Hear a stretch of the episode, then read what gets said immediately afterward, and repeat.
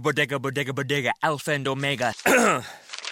Siamese sailors sell celery sandwiches. Sawing abara, serving platter. Hey, Jamie. Yes. Uh, did uh, did you want to try reading that line on the script there? Oh, yeah, let's see. Uh, you could say big when you bundle your home and auto with Progressive, that one? Yes. Yeah, no, I'm just not warmed up yet. Shouldn't be long.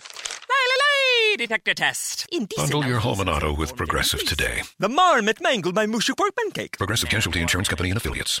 HT Smartcast. You're listening to a Hindustan Times production brought to you by HT Smartcast. Hi, I'm Damini, and you're listening to Gender Question. Here, we will look at an issue that's in the news using the lens of gender. The idea is to take a blind spot and throw some light on it. Back in 2014, the World Athletics had a different set of rules when it came to testing testosterone levels in athletes competing in the female category of international sporting events.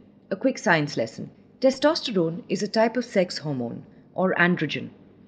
Now, all bodies produce androgens, but they produce them in differing quantities. Testosterone, or T, is produced in larger quantities by who we refer to as males and is responsible for what are considered male characteristics musculature, hair, etc. What we think of as female bodies also produce testosterone. This is referred to as naturally occurring testosterone levels. Now, sports bodies like the International Olympics Commission and the IAAF, which now goes by the name World Athletics, have a long history of conducting gender verification tests, which even included genital examination of female athletes. But in 2011, the IAAF announced that it would abandon all references to gender verification or gender policy. Instead, it came up with what it now called a test for hyperandrogenism, which was to be conducted when it felt it had reasonable grounds to do so. Hyperandrogenism meant having higher levels of naturally occurring testosterone levels in the blood of athletes that competed in the female category. If an athlete was found to have over 10 nanomoles of naturally occurring T per liter of their bloodstream, they were required to have it reduced either through drugs or through surgery, or else not compete. And then a young Indian sprinter called Duti Chand was dropped from the team that was about to leave for the Commonwealth Games in Glasgow in 2014. The reason? A gender verification test conducted by the Athletics Federation of India, an affiliate, that is to say, of the IAAF, which found that her T levels were above the prescribed threshold. I spoke to Payoshni Mitra, an athletes' rights activist and a scholar who has worked closely with hyperandrogenic athletes from Asia and Africa, including Duti Chand and Caster Semenya, having assisted them in their legal battle challenging these IAAF rules. Thanks for joining, Payoshni. So I just want to start with talking a little bit about the Duti Chand case, and if you can just walk us through, you know, some of the happenings, uh, you know, sort of behind the scenes. Now, what we do know was that uh, Duti was ready to go. She was part of a contingent that was ready to go to uh, Glasgow, and then at the last minute she was pulled out. And uh, and I remember her telling me this when I went to interview her that uh, the very next day, even before she was sort of informed about why she was pulled out, the very next day she herself read in the newspaper that uh, she was pulled out on account of something called a gender test. A so called gender test. And the newspaper even went so far as to say that she is not a woman, right? And that's what the test has found. And for Duti, who at that time was a very young woman, she was around 18, this was all very confusing. And uh, certainly there was no consent that was taken from her when this test was conducted, you know, by the Indian Athletics Federation. Tami, I can't be thankful enough to you. I mean, I'm sure there would have been some other person who would have called me, but the fact that Duti was dropped from the team, um, I first came to know about it from you. Right. Uh, and uh, I remember being in a, in a hospital where I, ha- I was undergoing an MRI because of my back pain, and that's when you had called. Um, and that's how I got the news that Duti was dropped from um, uh, from the team because you saw probably the Times of India article that was um, that came, which you were talking about, which Duti also saw in the newspaper and was surprised. Um, so yes, my journey in Duti's case started with you. Uh, I could just add one thing. This actually, it was not just me. It was also my colleague Rudranil Sen Gupta, because I think he, at that time, he, I mean, he's also a writer of sport and he's written some wonderful books. Um, uh, but, uh, and I'm hoping that someday I will get him on this podcast as well. So I remember that specific call I got from you.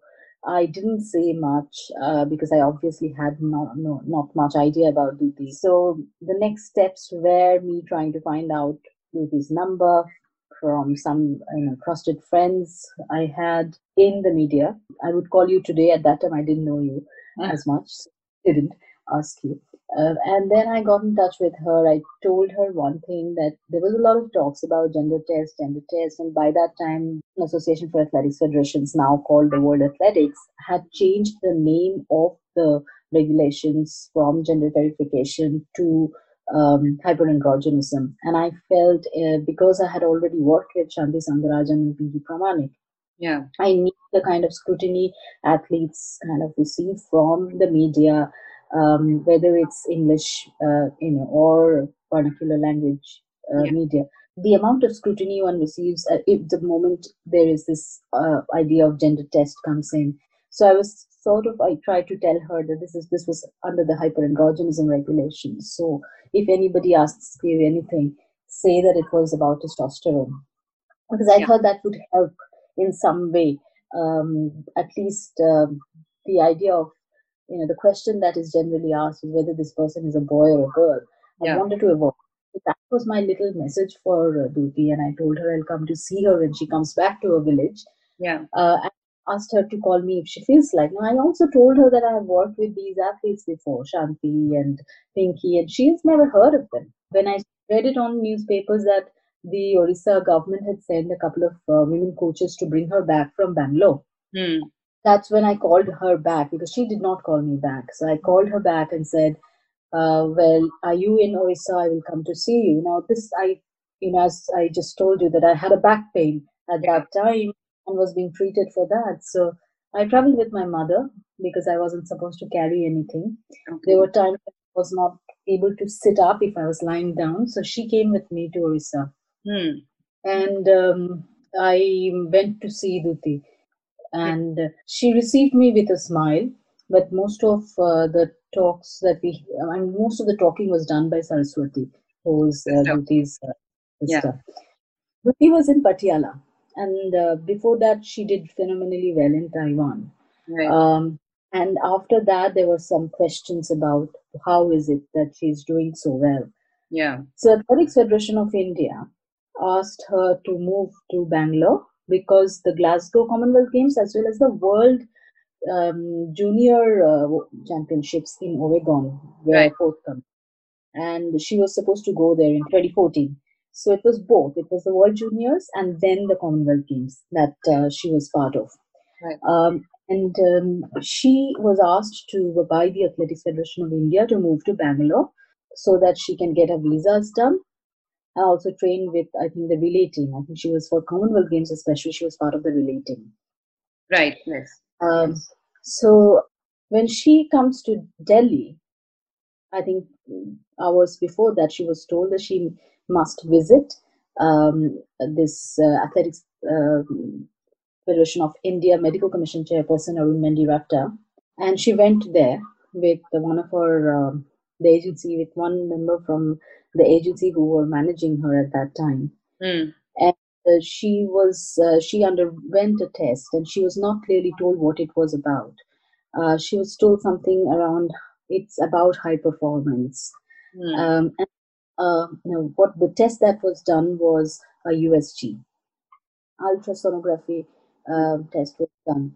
Hmm. So imaging, um, you know, there's imaging done of your um, abdomen area, and this is one of the tests that were traditionally done for uh, these kind of te- testing.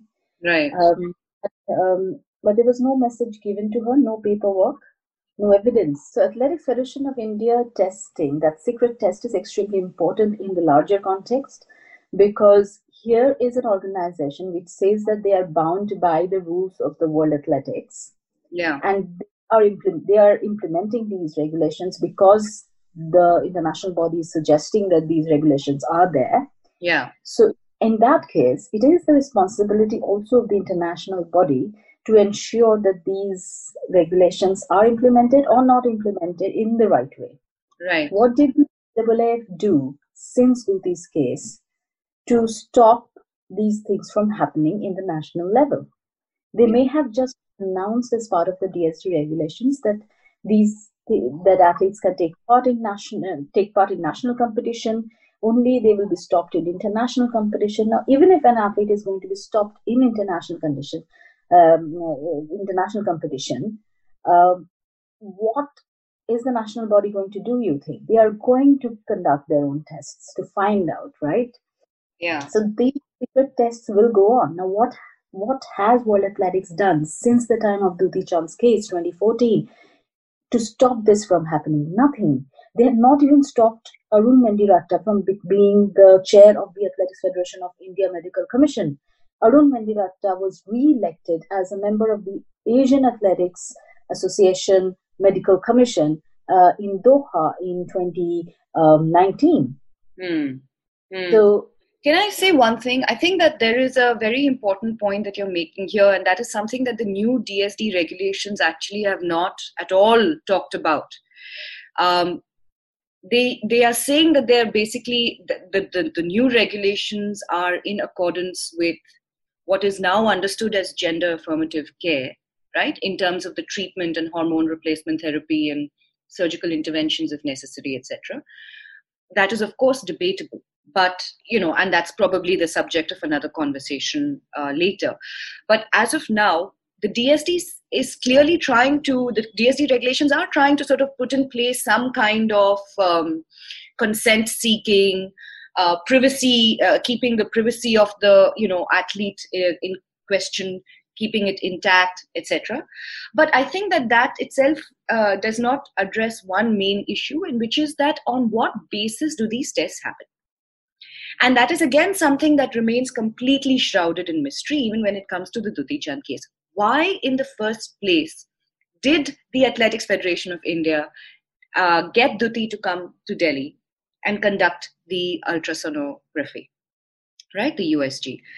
And as you were saying earlier, that it is on their recommendation, the, uh, the Athletic Federation India's recommendation, that the SAI, the Sports Authority of India, then in Bangalore conducted a blood test on Duti. This itself is something that one has to sort of pause and consider, right? On what basis are these happening? Is it that every sports body, male, female, intersex, whoever the body may be, right? Is it that all of them are subject to this kind of guerrilla testing? I think that is a question that we need to sort of really think about. I think it's an important question that you are asking, and it is also connected with the idea of autonomy of sport governing bodies, right. which uh, we know that historically all almost all national governments have had an issue with, and this is a huge problem. Because today um, you know now i do talk a lot more about international issues because you know because of my uh, association to so many of the african athletes as well. Yeah. Um, um, and if you notice that the IAAF uh, in their press release says that they are a private body with contractual powers, you know, they're not subjected to, uh, they're not bound by these Universal Declaration of Human Rights or the European Convention of Human Rights so they, they try to distance themselves from human rights issues, uh, from human rights principle, because they are a sporting body uh, with contractual powers. And yeah. that is extremely dangerous. That leaves scope for so much of violation yeah. of young athletes' rights. Uh, we already know, Damini, because of what the work that you do or I do, that athletes are often not aware of their rights. They are increasingly becoming more aware, but yeah. many young they're not aware of their rights yeah so the so the question of actual accountability is something that i think uh, that's what Duti's case also did right uh, so you were actually narrating the trajectory to us so Duti comes back to bangalore Uh, and uh, Duty comes back to ba- comes to Bangalore. There were further tests done. Then the, those go out uh, in in the press. Um, the fact she was dropped, you know, the way she was dropped last Yeah. minute Yeah. from the team, the rest of the team went, and her name was suddenly dropped. It is evident to the media that she has been dropped for a reason, um, and it was not handled very well nationally. So obviously that led me to get involved. I was al- already in touch with international um, advocates for uh, the ad- advocates against these regulations uh, from around 2012 uh, because I had worked with other athletes before, Okay.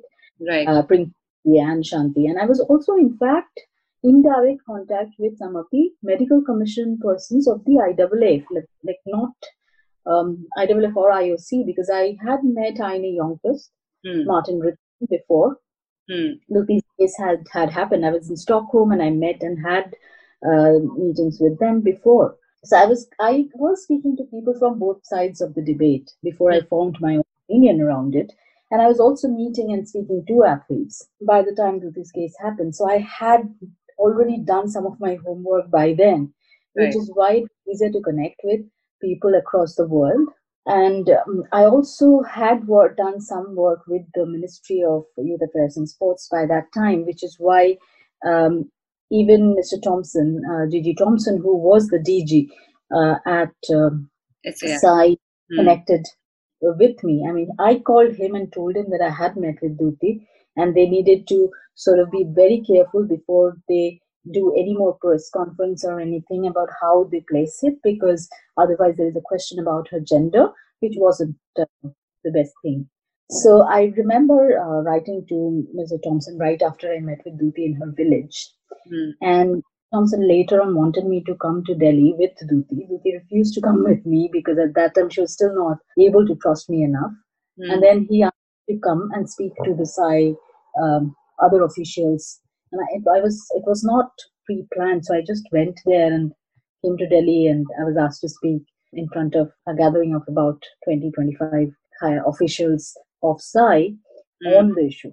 I mean, I think I I did that, and then immediately uh, DG Sai, uh, Mr. Thomson said that how about nominating her as the advisor to Duti Chand, mediator and advisor in this whole thing, and sending her back to Bhubaneswar. So I went directly from there to Bhubaneswar again, Hmm. trying to mediate her between the uh, national government and the Orissa government, who were by Duti's side at that time. So that was what was happening nationally.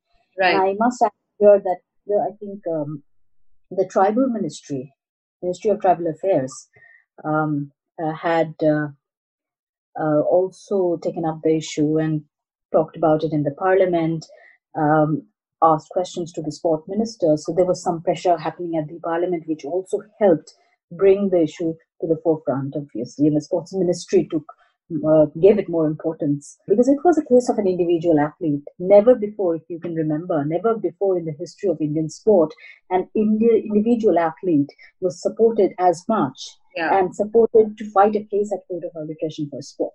and also that it was a missed opportunity as a matter of fact in 2006 when the similar very very, very similar thing happened with santi soundarajan who of course belongs to the dalit community and who uh, again whose quote unquote gender was called into question um, in the case of duti however as you said you know there was this immediate sort of like response that came into being because there were conversations that started happening about you know so pause don't make this about gender. This is a national level athlete who's been dropped. And this is then not just a question of somebody's uh, so, so there is a recognition that's that a wrong is being done. So let's pause here. Let's try and say what has happened. Let's try and understand what has happened. And let's just maybe tackle this differently right at what point did this decision to go to cas come into being I think I will just go back to Shanti once again. Shanti's case happened in 2006 December um, when she was uh, she won the silver medal at Asian Games and was uh, then tested and her medal was withdrawn. At that time, I was in the US uh, doing an internship with the Women's Sports Foundation and I was asked about it Hmm. and I had not much answer. I was doing my PhD on gender equality in sport, but I didn't have much idea about it. So I went to see Shanti in 2010 Hmm. and uh, then I remember coming back while I was uh, taking my flight uh, from back to Calcutta, uh, the news came that Caster Semenya is allowed to run 11 months after she was dropped. You know, she was sort of asked to not compete internationally. So they were all sort of, as I said, it's a beautiful book uh, that we are talking about. You know. Yeah. Yeah. Really. Um, and, and, it's all happening together. I mean, in disparate. They're all happening. I remember images. I remember images. You know, I remember the tele- watching the television suddenly, and it says that Caster Semenya is allowed to run. Yeah. And I was coming back from meeting Shanti. In December 2006, Santi Soundarajan had finished second in the 800 meters at the Asian Games in Doha, Qatar. And while the IOC and the IAAF had stopped testing every female athlete around a decade before, they retained the right to test an athlete's chromosomes when questions about her sex arose. This meant that they could perform a hormone test, give a gynecological exam, and even do a psychological evaluation. The day after Santi's race, the Athletics Federation of India drew her blood and examined her body. Some of her results were leaked to the media, and it was reported that she had failed a sex test. By 2010, Santi was working at a brick kiln, her medals stripped away. Meanwhile, in the African continent, Caster Semenya, who was already creating waves in the international events in the 800 meter category, had also been barred from running after a test was conducted on her. In 2010, the IAAF cleared her to run, and a year later changed their rules to what they now called the hyperandrogenism rule. Professor Bruce Kidd from Canada, who is a former Olympian, um, who has been a great supporter uh, for me personally as well since then. Bruce Kidd was contacted by James Bunting in, in Toronto, saying that if this athlete needs a lawyer, I'm happy to help. Mm. And it was Bruce's idea that we should go to court of arbitration for a sport. So Duti, uh, so we decided to, uh, you know, sort of Duti Chand will fight the case. I had the power of attorney on her behalf, and uh, the government uh, said that they will provide all the supporting costs, and they did. How did she react to uh, the decision to go to CAS? Was this something that she wanted to take on? She was always a fighter. Yeah, yeah. Uh, she's she's always been a fighter. But you see, another thing I have often uh, been asked by some of the athletes I who were already competing and had take medical steps before that we didn't know that you could go to CAS. So that fourth option of taking legal, you know, action, legal yeah. yeah, that was not given to any of the athletes before Duti, not even Shanti. Right. Right. Shanti, not, I mean, Caster had some legal support, obviously, from Greg, but she never ended up going to CAS challenging uh, regulations. Yeah. It was Duti for the first time yeah. um, who did that. There were no regulations being challenged at the Court of Arbitration for sport before Duti Chand. Okay, so can you start by telling us what happened? What happened with the CAS uh, at the CAS verdict, which allowed basically Duti to run? So the CAS judgment said um, we'll do this case in July 2015, uh, 27 July 2015. Mm. Um, the date was not written here, it's in my mind. Uh, the IAAF needs to establish that the characteristic in question confers such a significant performance advantage over other members of the category that allowing individuals with that characteristic to compete would subvert the very basis for having the separate category and thereby prevent a level playing field. The degree or magnitude of the advantage is critical. Hmm. So one of the things we discussed in uh, in Duti's case was what was the degree of advantage that one was getting. Is it similar to what a man gets over a woman? Hmm. The differences in performances of men and women. The how much is that, and is it comparable to the differences uh, in performance of women athletes with DSD with um, women athletes with no DSD. You see, that was the kind of comparison that we were talking about. I see. Now, what the IAAF did is, and the CAS allowed the IAAF to come back in the next two years with fresh evidence to back their hyperandrogenism regulations. I see. Now, in two years, the IAAF came back not with evidence to back their hyperandrogenism regulations, which was a blanket uh, regulations for all women. Okay they were not able to provide enough scientific evidence to back it for every for the every event. Every event. They had some scientific evidence according to them, which I don't consider enough, but that's my personal view. Um, so that was correlational data. Okay. So they could not prove causation that endo- this level of endogenous testosterone in a woman would have this level of performance advantage. That would be causational data, right?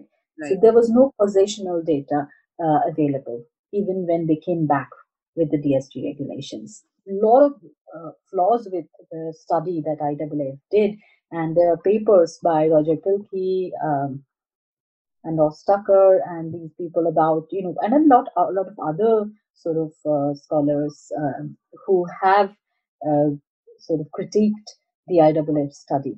I see. One uh, one of the problem obviously with the IWF study is the people who were studying it are the very people who are director of the medical commission. So people, the scientists were not really neutral who were doing the study. So that is a big question. But apart from that, there were a lot of flaws because they selected their data depending on what they wanted to prove. And there was something that they wanted to prove because they wanted to come back with a response uh, to this judgment that was given in July 2015, right? Right. Now, you also need to understand that we who oppose these regulations, we don't have the resources of the IWF. That would have helped us probably run parallel studies. You know, yeah. Studies that we don't have. Um, we are, you know, it, it's the story of all dissenters everywhere. That's one of the problems, of course. So they came back, they worked hard. That much I will give to them. Um, even though they, I feel they came back with bad signs. And the court felt that um, it was um, it was okay um, as far as at least two events were concerned. So the IAAF's DSD regulations could not provide enough data for other events, but they wanted to stop athletes who were competing uh, in events between 400 meters and 1500 meters. And the CAS said they had enough data for 400 meters and 800 meters, mm. but they didn't have enough data for 1500 meters. So they, the CAS asked the IAAF to reconsider whether they would want to have 1500 meters under the DSD regulations. Now, this is where I felt CAS could have been a lot more direct and said that you can't have it because you don't have the data if mm-hmm. they really care about athletes. But they left it to the IAAF, again, the autonomy of the sport governing bodies coming in here. And the hmm. IAAF decided that they will not exclude 1500 meters from the DSD regulations, even though they didn't have the data to back their argument. So there you have it. This is how Duti Chand a young woman from a weaving community in Odisha challenged an international regulation at the very highest authority of sport and won. The hyperandrogenism rule was renamed to Differences in Sex Development Regulation. The IAAF is now the World Athletics. The scope of the regulation was curtailed to specific categories as a result of the hearing at the Court for Arbitration of Sport. And the new DSD regulation states that pending further scientific review, the regulation is quite liable to change. So there is another lesson to draw from this. At the heart of this issue of creating a level playing field lies the shifting sands of the scientific method. Thank you for listening. If you have any questions, do reach out to me at the rate Damini on Twitter. You can also leave your feedback at HT Smartcast on Twitter, Instagram, and Facebook. Bye. This was a Hindustan Times production brought to you by HT Smartcast. HT Smartcast.